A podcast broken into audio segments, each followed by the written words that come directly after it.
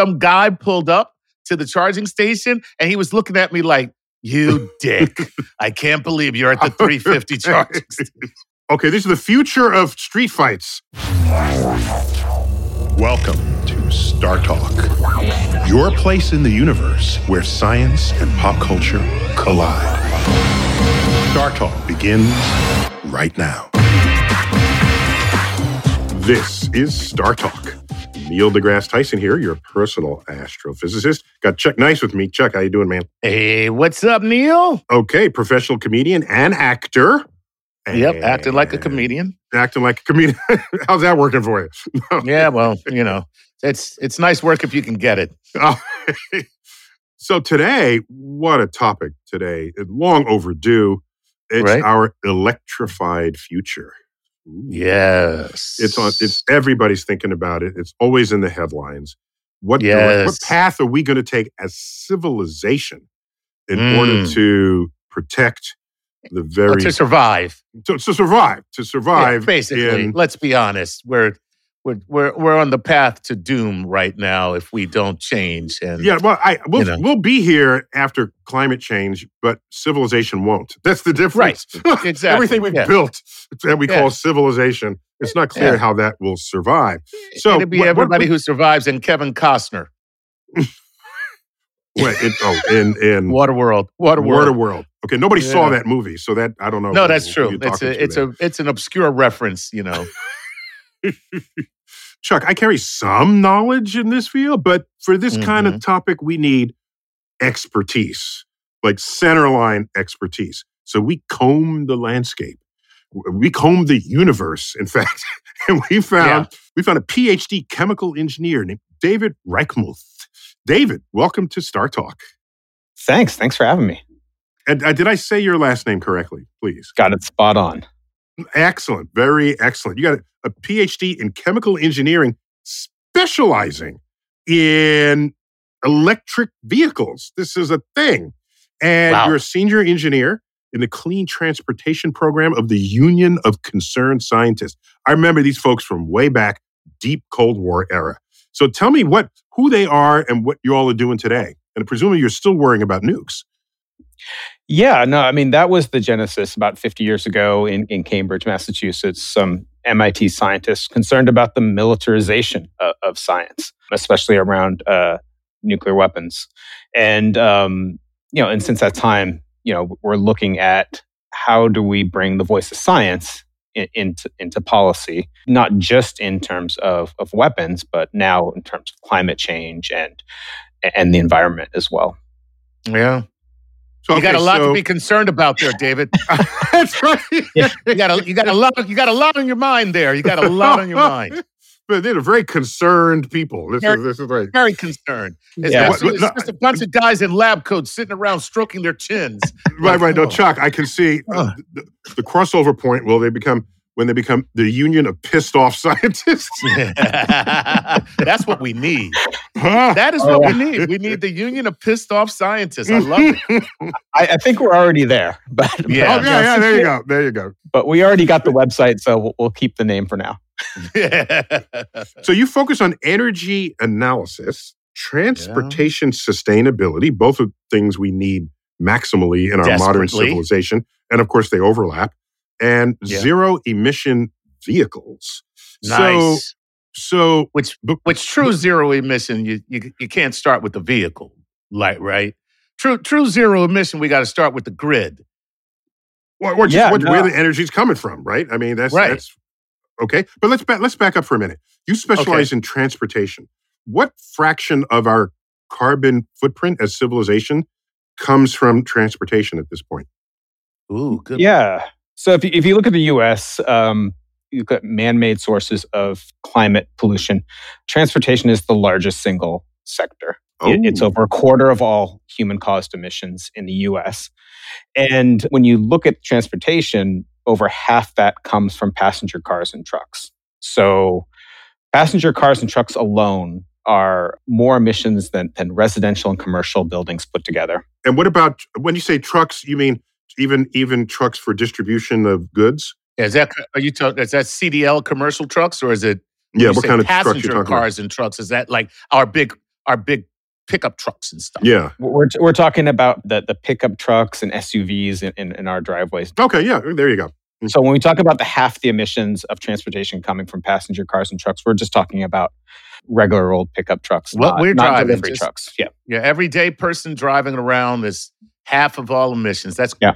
that's insane. Half of all transportation emissions. And Half of all transportation emissions. Yeah. and the other half comes from what form of transportation? Well, that, that's that's sort of your your, lar- your larger trucks, and then plane, um, shipping, uh, rail. But but really, it's most of that that is going to be your your larger trucks as well. Right. So it's it's the on road transportation is really the, the the bulk of emissions. As the senior uh, member, the three of us, the old fart, uh, I, I, I, I have deeper memories than you guys. I remember when air pollution simply meant the air was dirty.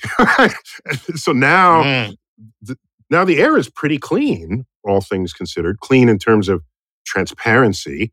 But we now think of CO2, the byproduct of, of combustion, burning fossil fuels, as a pollutant of sorts. Uh, is that fair to say? And and and, do we add that to what is still a, a polluting forces in our environment, such as the burning of coal? Yeah. So, I mean, you can look at it in terms of climate pollution. And look, I mean, there's, because it's such a huge part of our emissions, there's no way to like reduce our climate changing emissions without doing something about passenger cars and trucks.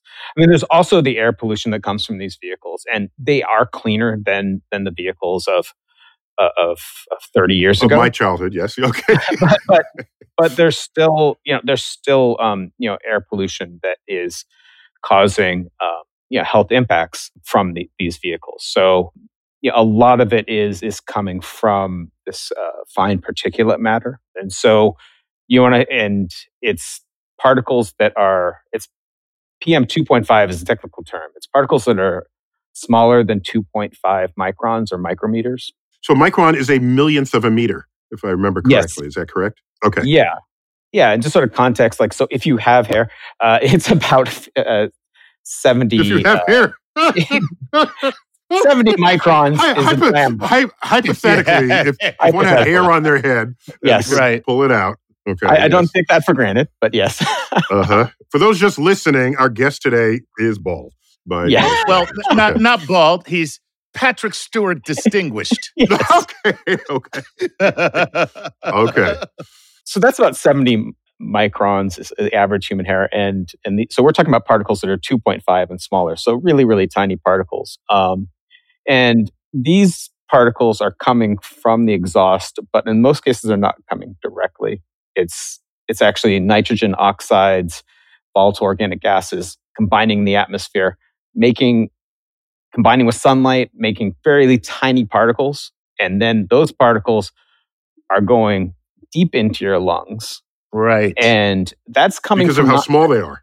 yeah because of so they they can are. they go past you know all, all of the filtering that you have na- naturally in your nose and and, uh, and even in top of your lungs and that get deep into your lungs. They can even cross into the bloodstream.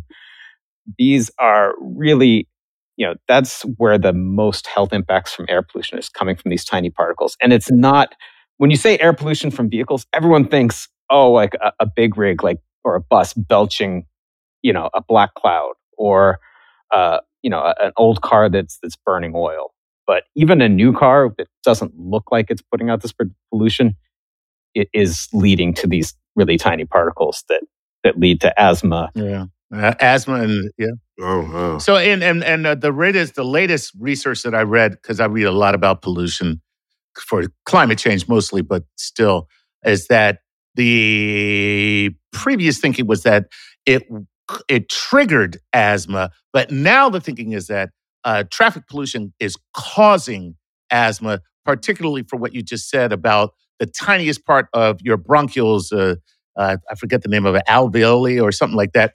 Um, that's where these particulates end up lodging, and uh, so it, it it actually causes asthma. yeah and it's it's not just asthma i mean asthma is the most you know like when you Most think common. about bre- breathing in particles Yeah. to your lungs you think asthma and you think you know sort of lung disease but it's it's also cardiovascular disease it's low birth weight um, Wow. it's it's a lot of different impacts beyond just asthma. But you know, this is these are this is pollution that that shortens people's lives. So, David, civilization is killing us. That's what you're saying. That's what No, he's I'm saying concerned. that uh, I love that he went, no, I'm not saying that at all. no, I, I'm saying we we we we ha- we're exposed to this pollution. Some of us um, more than others, and um, and, and we can get into that if you want. But um, but we have now these options to to reduce that, and so that's where Okay, I'm so like, one of the options we've been told is switch over to an electric car.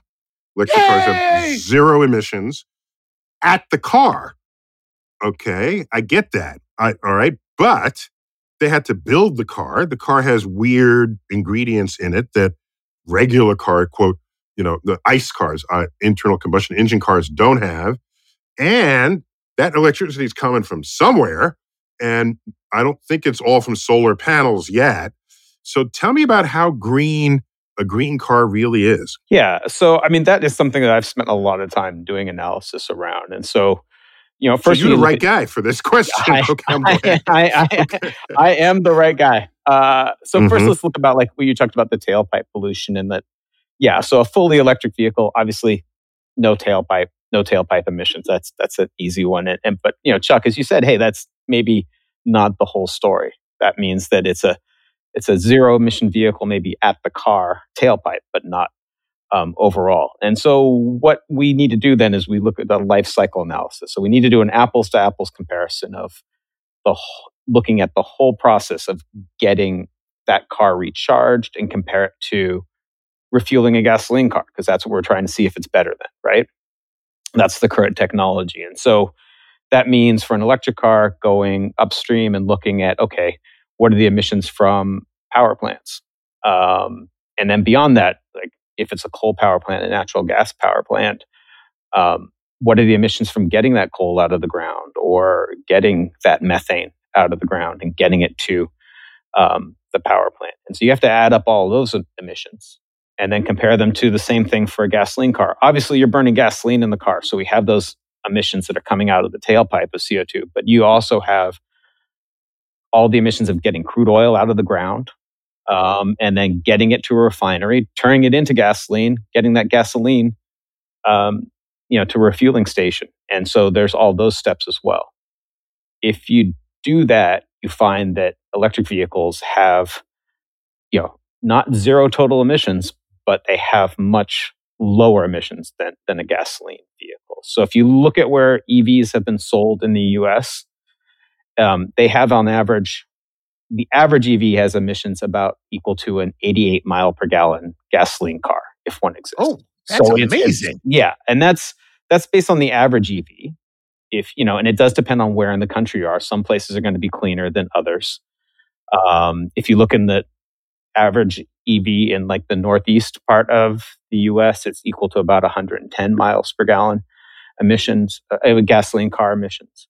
Interesting to think about it in that metric because that would tell the auto manufacturers keep using gas, but make me a hundred mile mile per gallon car, and then it's it. Then you're you're you're right neck You're and neck with equaling the out. electric You're- car, you're- equaling you've out. Achieved equilibrium. Yeah. The the only problem is you can't do that. There's like physics. Um, I mean, like, uh, you- you just can't. that pesky thing. That old pesky thing. Physics. God. What physics again. have to do with it? Come on, David. again, with the physics. Yeah, there's the maximum thermodynamic efficiency of a, of a combustion engine, and, and it's pretty you- low. You know, it's very low. Mm. I mean, you, you- we're we're getting, yeah, we're pretty close to, you know, you can get a, um, you, know, you can get a, a gasoline car that gets up into the 50s mile per gallon range, right? With with some of the Mhm. the, the non plug-in hybrids, but you can't really get further than that without doing, you know, a significant size change in the vehicle. Or, I've, I've got a fast story, which is a little bit of an off ramp. So uh, we've had steam engines like forever, right? So why did it take until 1903 to make an airplane, which is just another engine, but now it's flying? And the problem was to get enough power out of a steam engine required a steam engine that was so heavy you could never get enough power to fly the damn thing. Okay. And so all the experiments people were doing would say, oh, that'll never work. That'll never work. It was not until we had the internal combustion engine that, that the Wright brothers then put that in the airplane. And now you it's much lighter compared with the power output. Uh, and then you then you had airplanes.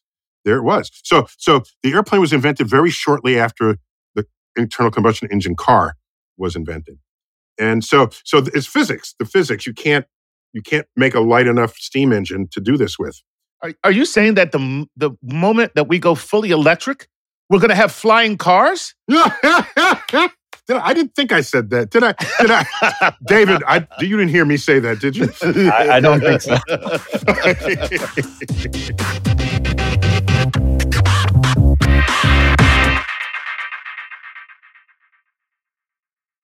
Introducing the all electric Ford Mustang Mach E SUV. Ford is electrifying its icons to keep the soul of driving alive while shifting towards an electric vehicle future. The Mustang Mach E is an SUV with the bold style of a Mustang, which means you can make a bold statement and still be practical. The 2023 Mustang Mach-E GT Performance Edition SUV achieves 0 to 60 miles per hour in 3.5 seconds. It's an EV with exhilarating torque and available features like electric all-wheel drive and a drive mode called Unbridled. It has room for you, your people, and your things with five seats and a frunk, otherwise known as a front trunk. Experience the freedom and thrill of the drive while knowing your needs can still be met. Learn more about the all electric Ford Mustang Mach E SUV at Ford.com slash SUVs slash Mach hyphen E.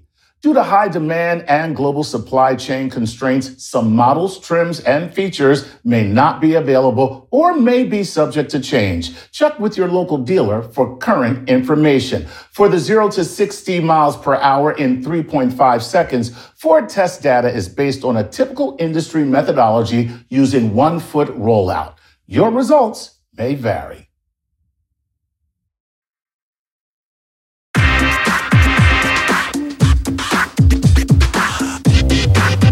Now, what about uh, you haven't mentioned access to the rare uh, metals or other components of not only the battery but also the the significant computing load that uh, an electric car carries. Yeah, so we also looked at sort of what are the emissions from from building an electric vehicle because as you said like there are the emissions involved in making that battery. And so when you look at manufacturing a gasoline vehicle, manufacturing a electric vehicle, the uh, emissions for building that electric vehicle for, for global warming emissions are higher. And um, so there, there's sort of this, this uh, emissions deficit, but you pay off that debt in about, it depends on whether you're looking at a pickup truck or, or a car and depending on where you are. But on average, for a pickup truck in about a year and a half of driving and about two years of driving for, for a car. Um, and so overall, if you take in both the driving and the manufacturer of the vehicle, if you compare an electric pickup truck to a to um, a gasoline pickup truck, it's it's less than half the total um, global warming emissions, even when you consider the manufacturing of the battery. Okay, so now what? So now that's assuming that the electric grid is being fed by traditional coal or or uh, or gas. So if you can have an electrical grid that is green, either from tidal or wind or solar. And because I, I tell you, I had this moment some years ago, 20 years ago, I was driving an electric car, test driving an electric car, and I did it at a power station. And one of the, the I was going to call it spigots, but no, but one of the, the, the stanchions at the power station connected to their nuclear plant. And so we charged up this car from the nuclear plant and I drove around and I, I felt so zero carbon footprint in that moment. I, it was it was it was a it was a remarkable feeling in that moment. I said, "Wow, I, not a single charcoal briquette was harmed in this." or, or not a not a single gallon of gasoline was used to, to make this happen. Yeah, I mean that's a great point because um, you know all the analysis I've done is based on sort of historical data. So the most recent data I could get from the EPA from um, 2021. So we're, we're kind of looking back now a couple years uh, when we do this analysis. And um, you know that grid is getting cleaner over time. You know, we've been at UCS. This we've been doing this analysis now for, for UCS for, for, is oh, Union sorry, Concerned Union- Scientists. Union, at Union Concerned Scientists, we've been doing this analysis now for, for over 10 years. When we first did this analysis, it, the, the results were a little more mixed, you know, because we had almost half the power in, you know, in 2009, almost half the power in the US coming from coal. That's now down below 20% uh, of the power coming from coal. Um, you know, renew, uh, renewables are now higher um, than, than coal in the US. So we're making this transition and those cars are getting cleaned up. And the cool thing about electric cars is that um, you know, you if you buy a car know, five years ago and the grid gets cleaner, that means the emissions are going down over time. Oh, for your car. yeah, for your car. So it's not just like, you know, if you want to get a gasoline car that's more efficient, that has fewer emissions, you have to go out and get a new car that's, you know, has a higher MPG. Your electric car is going to be plugging into the same plug, but it's going to be getting cleaner as we clean up the grid. Even those old EVs are getting cleaner. That's amazing. So a book I read uh, called Turning Oil into Salt, and I forgot the, the two authors, co-authors of that, where that, that made a fascinating point, which was you have a car that requires oil products, so gasoline, it'll only run on gasoline. So wherever your oil comes from in the world, you know about it because it's it's a strategic commodity. Salt used to be a strategic commodity because it was the only way you could preserve foods from one harvest into the next spring. And so your life depended on knowing where the salt come from and how much it cost. And in fact, the northern soldiers bombed the southern salt reserves during the Civil War um, as a strategic move to to put to continue the stranglehold on their ability to fight. So today, do you know how much your salt costs? Do you even care? Do you know where it comes from? You don't know and you don't care because we have 12 other ways to preserve your food refrigeration, freezing, canning. Um, it goes on and on. And salt is like a, a one of a dozen or more. So the thesis of the book was if you have a car that does not depend on gasoline, that could run on 30 different types of fuel, then the gasoline is no longer a strategic commodity. It just has Mm. to compete with 30 other commodities. Well, how big an engine do you have to have so that you can put anything in it and have it still run? Oh, no, just make an electric car, plug it into the wall, and on the other side of Oh, that plug of there- wall. Wow. is the sources, the multiple sources of energy that are competing with each other. There's an open marketplace, uh, our demands, what they supply. And so, so an electric car does run on 25 different sources of fuel. Is that a fair uh, understanding of this, David? Yeah, I mean, that is one of the huge advantages that you can make electricity from cleaner sources and we can make that transition. And it doesn't mean, you know, your electric vehicle still plugs into the same outlet. So the, the two authors there, I've got have Anne Korin and Gail Luft. So uh, they're the two authors of that of that book, Turning Oil into Salt. I thought it was a brilliant thesis there. So, David, are you at odds with oil companies here? Uh, why don't they just convert to green, or is that what they're already doing? No, I mean, I, I don't think any of the petroleum companies are interested in in accelerating this transition to electric vehicles. Uh, I mean, they, you know, I think that you know, at, at one point it was you know that these these electric vehicles can't work. Nobody's going to want them. Nobody can use them. Uh, I think now that the opponents of electric vehicles are more in the mode of yes, yes, yes, we'll make this transition, but let's just do it as slowly as possible you know we have we have 30 years of oil that we'd like to um, pull out of the ground and burn Yeah, if if if fracking if fracking goes goes unchecked, it's more than that, right? Yeah, yeah sure. but then after after we do that then yeah then we can make that then we'll do it. Yeah. Yeah. and we'll all be dead. But guess what? I, I don't know who we're going to sell the oil to. You know, We'll- but, we'll uh, just yeah. we'll just be living in a hotter less hospitable world Wait, wait, David. So, so let me ask. Let, let, let me come at this another way. Uh, I just try to stay open here, to not so open that my brains spill out, but I want to just make sure all options are covered. Uh, you go back 120 years. There were horses everywhere. uh, I'd see the old pictures in New York City. The horses everywhere, horse-drawn ca- carriages and cabs and everything, and there's horse poop everywhere, manure, and so the city stank, and there were flies, and they and there were no supermarkets then. A lot of food merchants were just on the street, so the flies were in the food. And, and when I grew up, you didn't complain if flies were everywhere because that's just how everything was. Even in the deli, the flies all. All right, you didn't want the flies, but you lived with them. You get rid of the manure, okay? Then you get rid of most of the flies. So how are you going to get rid of the manure? Well, you can put something in the horse's feed, so maybe the flies don't like it. You put less bulk in there, so they poop less. There are all these solutions, and the solution really was the car. Okay, but no one was saying let's let's invent a car so that we don't have flies on my deli sandwich. It was there was just progress. So I recently saw a a a a, uh, a, a news brief on this startup company that wants to pull CO2 out of the atmosphere. They they they have this this array, this like phased array of the raw ingredients that has everything except CO2 to make limestone. And they blow the air across it that this substance, this powdery substance, grabs the CO2 and makes limestone. And then they take the limestone and bury it into the earth. These would be CO2 scrubbers, I think we call them. And if one of these was at every power plant, then we could control, in, in, a, in an act of geoengineering, control the amount of CO2 in the atmosphere. And if we did that, and if we could do it, then you could burn as much oil as you wanted until there's not a drop left.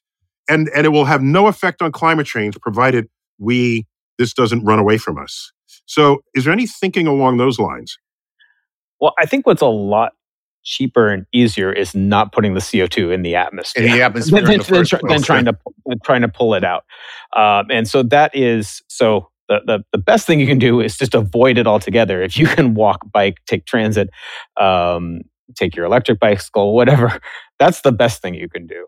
The, the second best thing is is to is to not not burn the gasoline, not burn the oil at all.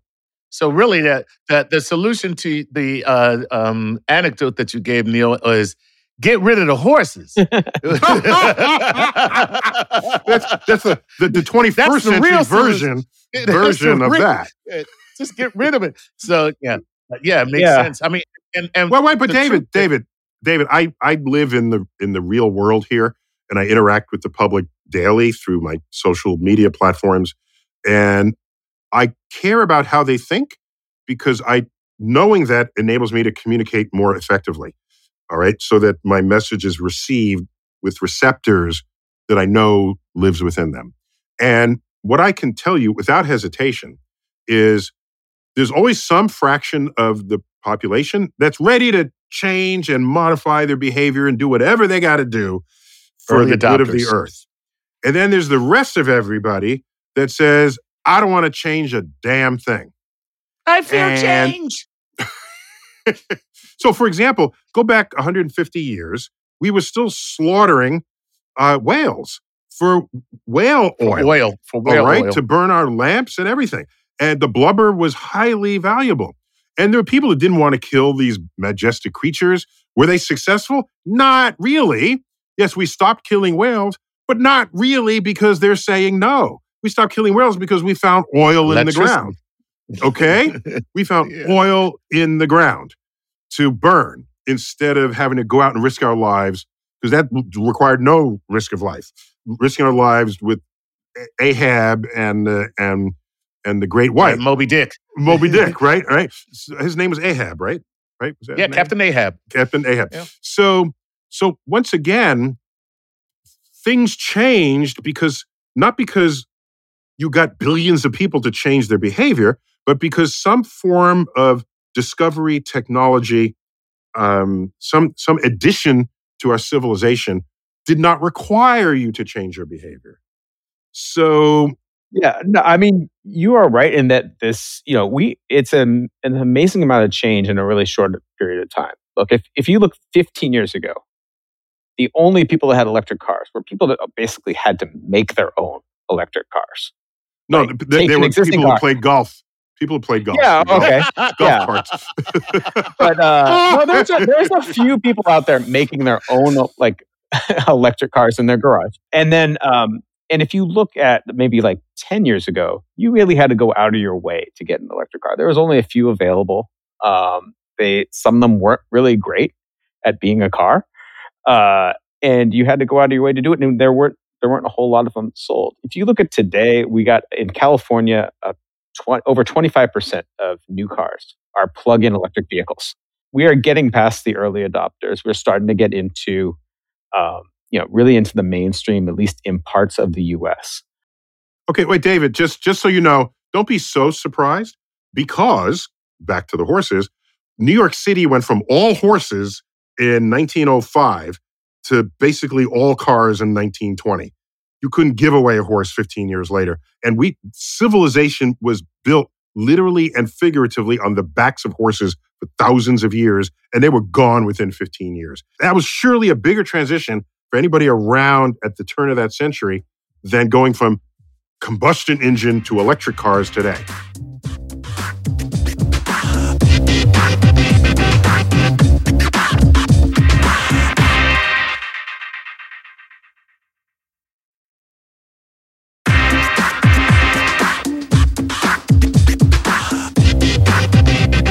David, are you are you concerned?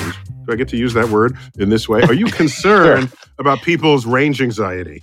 About whether they're going to run out of battery and there's no place to refill, and then they're stranded on the road. You, they can't even they can't even walk to the nearest station with a can gas station And- and, get a can of and, gas. get- and bring the can of gas back. Excuse me, do you have a 25 mile long cord?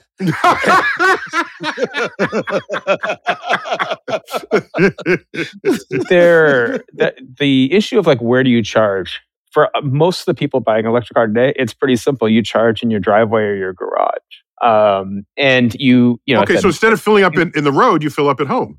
Yeah. Yeah and so that that's part of the thing is that you don't you know if you're driving a lot of the cars right now have over 200 mile range so you're for most of your driving everyday driving you're commuting to work or you know visiting for me visiting family in, in the bay area like it's it's not a really a question of where do you charge i charge in the garage and then you know if if it, if it's low on range i plug it in and next morning it's full You're good to uh, go. it, it's really simple. Um, now we do need those public charging stations so that you can take those longer trips easily, or if you don't have the the, the ability to charge at home.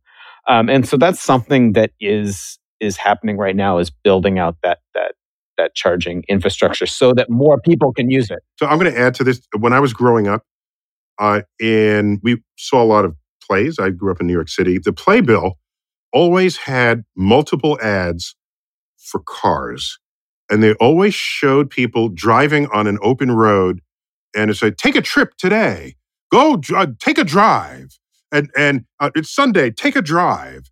And I and I just thought that was the natural order of the universe. That when you got a car, you just found a place to drive to. The car wasn't a utility, it was an expression of your freedom. And I don't see that happening anymore. I don't people say, oh, let's take a drive for 100 miles and look at the scenery and then come back. I don't see, or maybe it's still happening. I don't see it. It could be that this range anxiety is a leftover from people who were thinking about taking a 200 mile car trip but today just wouldn't do that anymore. You, you get on Zoom and talk to people. You know, what are you doing that for? What's the need? So yeah, what maybe are you there's a doing that for? Because you got to be in the car with your family. Come on. Oh, is that it? Okay. so, so, David, I, maybe there's fewer trips that are even necessary. Well, I, mean, I think there is the, the case of like, I mean, look, you, people buy an electric car, and they want to be able to see, like, hey, can I get from Oakland to, to Boston? You know, can I drive there? It's like, you know, are there enough charging space? Not that they ever the road? did before. No. But okay, go on. or not that I ever will. Right? If I need to get Right. to Boston, I'm probably going to go to, to the airport, um, and and, uh, and I don't want to have to drive for, for days on end to do that. But you know, I think that people want to be able to see that, and uh, it's something that you know, this is a transition that that is you know we are still on the first steps of this transition, and exactly. and we are there are there's federal funding for in the bipartisan infrastructure law over seven billion to build out charging stations um, in the U.S. Um, a lot of the car companies are investing in charging uh, infrastructure Right. to make sure that you can make all of those trips. Um, now, it's going to be a little bit different than a gasoline car. You might have to do a little bit of like planning or or at least see like where the charging stations are, especially Well, right they have now. apps for that now. I Right, mean, I have an ele- app. I have an electric car. It's an app. It tells me when I get in the car, the first thing it says is where I can go charge. Why I don't the, need tr- it. why don't the traditional convenient marts all have electric charging stations, or do they? I haven't noticed that. The charging stations tend to be in other places. I mean, it's it's it's a there are different uh, there's different reasons why different charging stations are in different places, and it depends on who's buying the charging station, whether it's a car company or a th- uh, uh, for-profit, uh, you know, third-party charging company. But I think part of it is just that, like, it is going to take a just a different, slightly different mindset, and we are people that have where the norm is the gasoline car, and the the electric vehicle is the weird thing, and I have to do research, I have to figure it out. Okay. Like if you go, you know, like if we go to, if we went to a car dealership and said like, I'd like to buy a gasoline car, they wouldn't spend time telling me, well, here's how you refuel it. Like, you know, here's how it happens. right.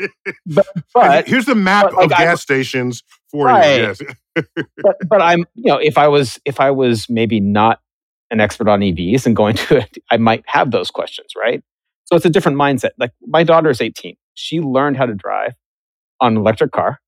That is the normal for her. I, when she was going, she went off to college this uh, this fall, and there are rental cars on her campus. And I was like, "Oh my gosh, do you know how to refuel a gasoline car?" She's like, "No, no." I, I had to, we had to go to a gas station, and and like, okay, here's you know, you, you take the you take the nozzle out, you put here, you, here's how you do it, and and you know that is just you know Plus, you don't want her to be one of those people who likes the smell of gasoline. You know, there's some people.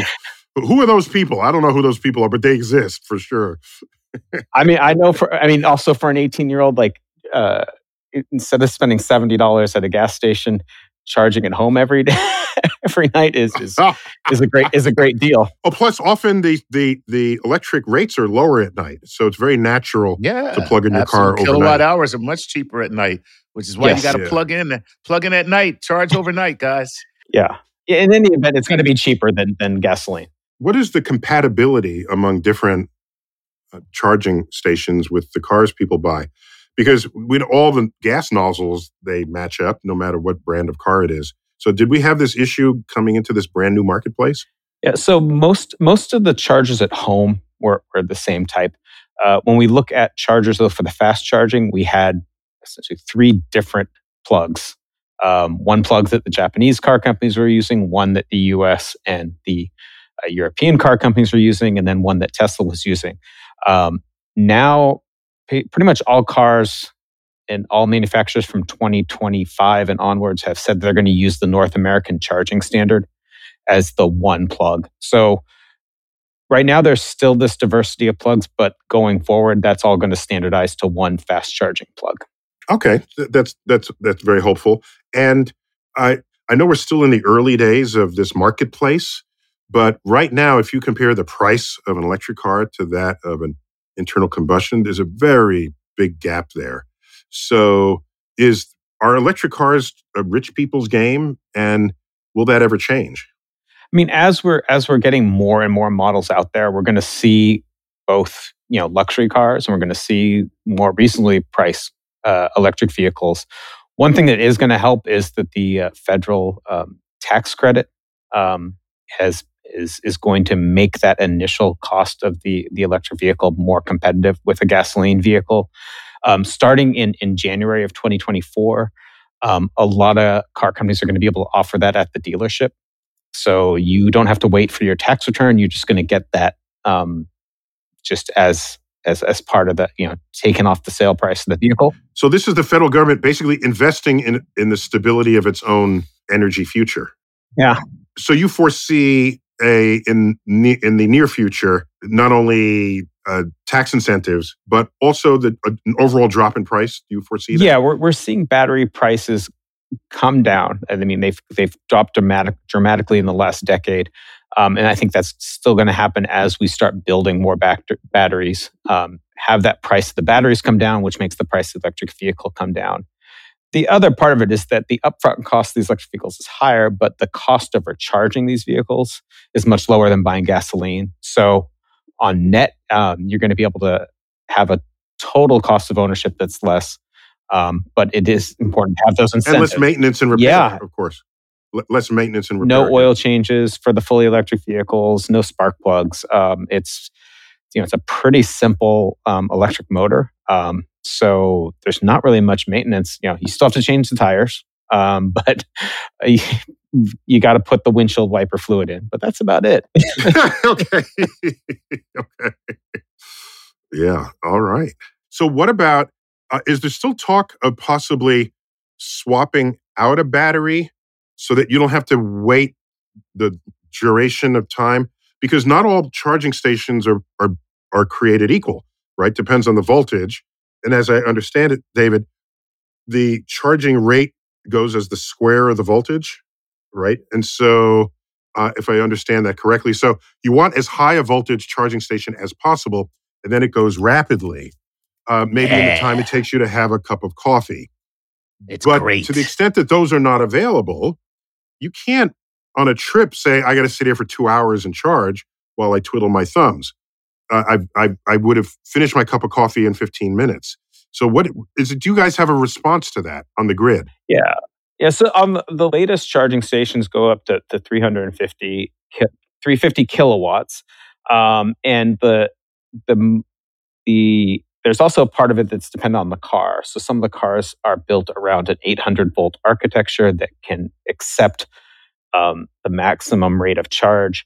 And so those cars are cars that you can go from, say, 20% charge to 80% charge in, in less than 20 minutes. Um, and so that That's is really all you need, right? That's all you Yeah, need. yeah, that- that's all you yeah, need. and that is the case where like, hey, like if you've been driving for, for two or three hours, yeah, like it's not bad to take a, a 15 minute or 20 minute stop, stretch your legs, get a cup of coffee, etc. And so I think I think that is part of it is that, you know, as we look into the future, more and more of the cars are going to be capable of doing those faster charges where it's yeah, it's going to be a little bit longer than than um, than filling up with gasoline. I don't know when I t- when I take road trips with with with my kids, uh, you know the, the the the the gasoline stop is not the one that that extends my my trip. It's the it's the having to stop for the bathroom, having to stop for snacks, right, then right. stopping for the bathroom again, and so that, those are the stops. Uh, Yeah. And if we're talking Mhm. about going 400 miles or something, then you know you're probably going to make a stop anyway. Yeah, maybe two. And like you said, the fast chargers are amazing. They they charge you like like you said from first of all, you're never going to zero because the the car won't let you. It, the app tells you, hey man, you got to go here and charge. And secondly, so you're down around twenty percent. You're going up to eighty percent. You know, and sometimes even uh, and it takes about twenty, not even twenty minutes. The last time I did it on a 350 kilowatt charger, uh, it, took me nine, 18 minutes exactly and I Mm. went to 92%. I remember. And the only reason I stopped is because some guy pulled up to the charging station and he was looking at me like, you dick. I can't believe you're at the 350 charging station. So I could see he wanted that charging station because there was only one 350 kilowatt. okay, this uh, is the future of street fights. Is Exactly. access to the high. So Uh, I saw him about to park and I wait, I motioned to him. I was like, yo, man, I'm gonna leave. And I just stopped. so, you know, I mean, but at some point, you won't have that. At some point, I I envision a time, and maybe it's me just being super optimistic, but I envision a time where municipalities will invest in charging stations. So instead of parking meters, you'll plug in, you'll pay your parking meter and a charging fee, and the and the city will make money that way. You know, I could totally see that happen. Stop trying to give advice for how New York City can get more parking fees out of me. I know that's true. Stop- what is wrong Stop with me? that. Stop. Okay. Um, Dave, we got to sort of land this plane here. I got a Oh, wait, of this show is over? for- Wait, I it know. can't be. I No know. way. Okay, so this is David, so good. David, uh, can the grid handle 100% electric cars? The electrical grid, the power grid. Yeah, it, it will be able to if we do this right. That doesn't sound very encouraging. We will maybe if we sort of might be able to. Because that's because because be careful what we wish for. You want everybody to have electric cars, you have electric cars. Now we have to have brownouts or blackouts because the electric car is definitely drawing more power than my air conditioner did in the summer, right? When they're telling me to to to, to unplug stuff because the power grid can't handle it. So, yeah. what assurance do I have that on the other side of that equation, on the other side of the plug, the power is going to be there for everybody if everybody switches over? I mean, that's a great example because your air conditioner, I mean, you need it when you need it, right? Like you you need it at maybe at, at 4 p.m. on a, on a summer day. Yeah. Um, and, and you don't, you're not really interested in changing that to, to using it at 4 a.m. maybe. Right. And so that is the thing is that most EVs are going to be parked for over 20 hours a day, maybe 23 hours a day. Um, and they're probably going to, even at home, actively charge for maybe two or three hours, even if you've been driving uh, around. And okay, so, so it spreads it spreads that out. Okay. If we can be smart about when those cars are being charged, like you only if you only need to charge for two hours, um, you know, it doesn't need to be at the same time. Okay, so so I'm making this up, but the power company could then strategically price hour by hour what your fees are, forcing people to respond to save money by charging their cars at different times of day. Yeah, I just got an email today from from Marin County Electric uh, or Marin, Marin Clean Electricity that that had an offer that if you said, okay, I need if you have use their app and say, okay, I need to have my car fully charged by 7 a.m., but you get but you, the power company, get to pick when, they would give you a rebate. Because that way they could money back they could pick and the great thing is that that lets you actually get more renewables on the grid because hey look if there's more wind power or if it's during the day like you know it's it's, it's 10 a.m in the morning and air conditioners haven't kicked on yet but we have lots of solar power charge the vehicles then oh, so you can sync up yeah. renewables and with the and with the source cars. of power that it is without having to store it you can just Right. distribute it through the 24 hour cycle that's brilliant Yeah. it's like obvious but completely brilliant At some point, the grid will be smart enough, won't it, to to actually uh, kind of almost as a collaboration with the homeowner to tell you, hey, you know, or, or to look at patterns and find for you the best time to do everything. Yeah, and I think that's where we need to go. It's but it's going to require that the car companies, it's going to require the utilities, the regulators all sort of working together. I mean, right now it's not an issue, but we want to lay the foundation so that when we do get all those electric vehicles out there, that this is all worked out and we're not trying to figure it out on the back end. So have we Um, solved this other than just batteries is there a more inventive storage mechanism for daytime solar power or, or does it have to be used as it gets generated I mean, I think the easiest thing is that if we can use it when it's available, that is the best thing. And that's where EVs, both in passenger vehicles, also larger vehicles, uh, trucks, school buses are a great example because they only get used usually like twice a day. And the rest Yeah. of the time they could be sitting there being charged. The other thing that we can do is that if everyone has a big battery in their driveway or, or garage, is that we could even go one step further. Instead of just controlling when they charge, we could have them send power back to the grid when there is the peak load. Um, so that is the other step uh, is sort of not just controlling when they charge, but can they actually feed power back? Or if there's a power outage, can they power a home or even help power a neighborhood?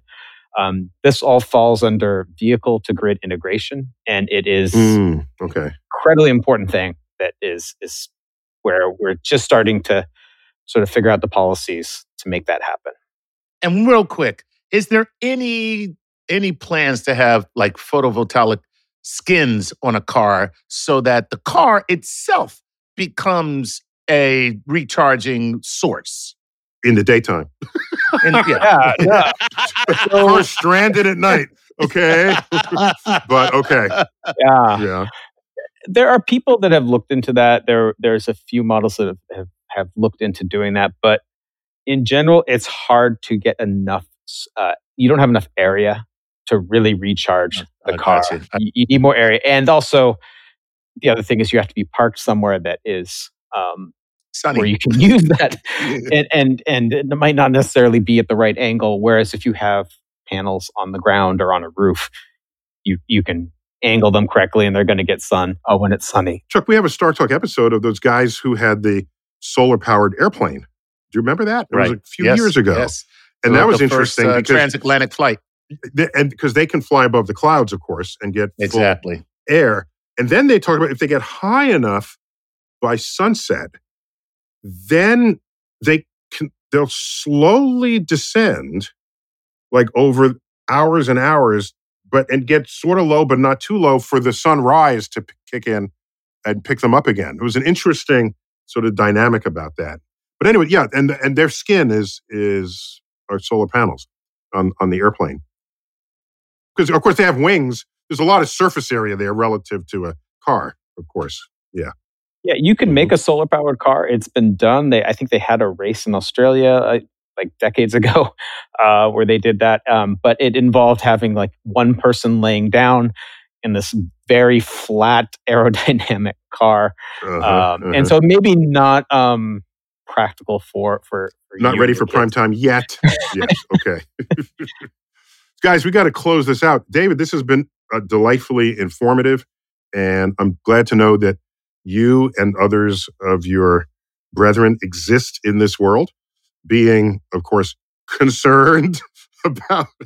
Uh, David, how do we find you, the Union of Concerned Scientists online? Where, what's your, the website there? Yeah, we are at www.ucsusa.org. And does it include? Do you collaborate with uh, other s- s- other countries? Yeah, most of our work is is based in the U.S., but we definitely you know have have some work uh, in terms of like the international. So. Dr. climate. Reichmuth, thanks for being on StarTalk. Oh, thanks for having me. So, all right, Chuck, good to have you, man. Always a pleasure. All right, this has been StarTalk, uh, a Union of Concerned Scientists edition telling us about the future of an electrified world. Neil deGrasse Tyson, as always, bidding you to keep looking up.